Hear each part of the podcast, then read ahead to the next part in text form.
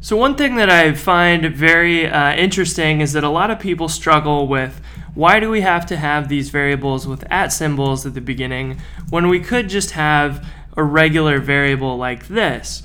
And Rails um, uses these instance variables so that we can set them in our controller and access them over here in our views. Now, why would they do something like that? It seems weird, but when you actually understand the internals of Rails, that it's actually just a, a Ruby program, you start to realize, like, okay, maybe this is a little simpler than I thought it was. There's really no magic going on here. So imagine this. When Rails, a request comes into Rails, imagine that they create a new instance of this blog controller. So we'll say that this is, pretend this is inside Rails.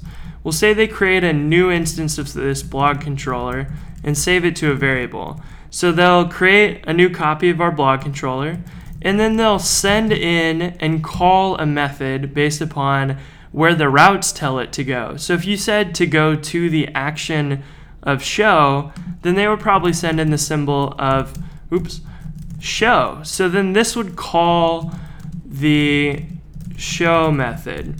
So what that's going to do is going to tell the blog controller instance to set the I D and test variables. And you can imagine that it allows you to say controller.id and controller.test. And so you could access those variables from inside Rails. And the reason why that's important is because when you render these views, we have a thing called E R B, which is why the file name's E R B. And you could render these views, and you would say, okay, what? Well, what action do we want to render? Well, we want to render show.html.erb, and this show comes from that as well. And then we want these variables to be passed in, because E R B is not really useful unless you actually run some Ruby in there and put some real data in there. So what they do is they say the controller goes in there. So this is very pseudocode. Doesn't, Rails doesn't exactly work like this, but your um, understanding of it can be, this is generally what happens. We create a new copy of the blog controller.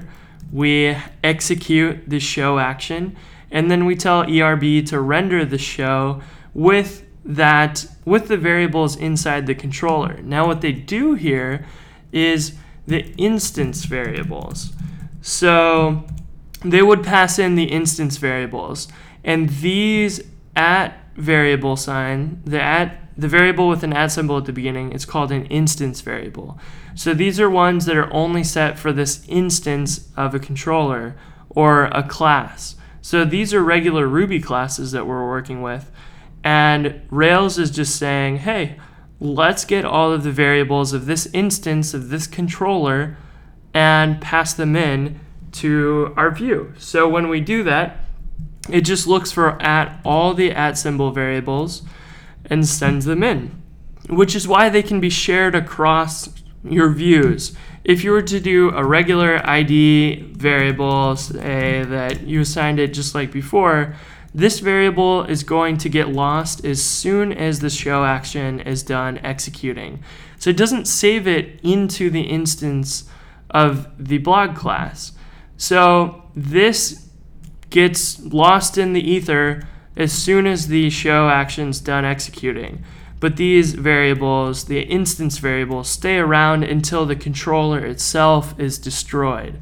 So these variables stay around, and that's why we need to have them. So you need to save those so that later on you can pass them into your views. And if you're not familiar with this, definitely take a look at um, resources online that you can find, and I'll put some in the notes for this episode that can teach you more about instance variables and how classes work. So this is something that's very important to understand, but also gives you a glimpse into Rails that, hey, this is just regular Ruby code. There's no real magic going on here. It's just running Ruby code as you would imagine it. So Rails itself is nothing really special. They've just taken a lot of this stuff and allowed you to just imagine and focus on what you want to build rather than having to deal with uh, creating a new controller and sending it actions and then rendering views.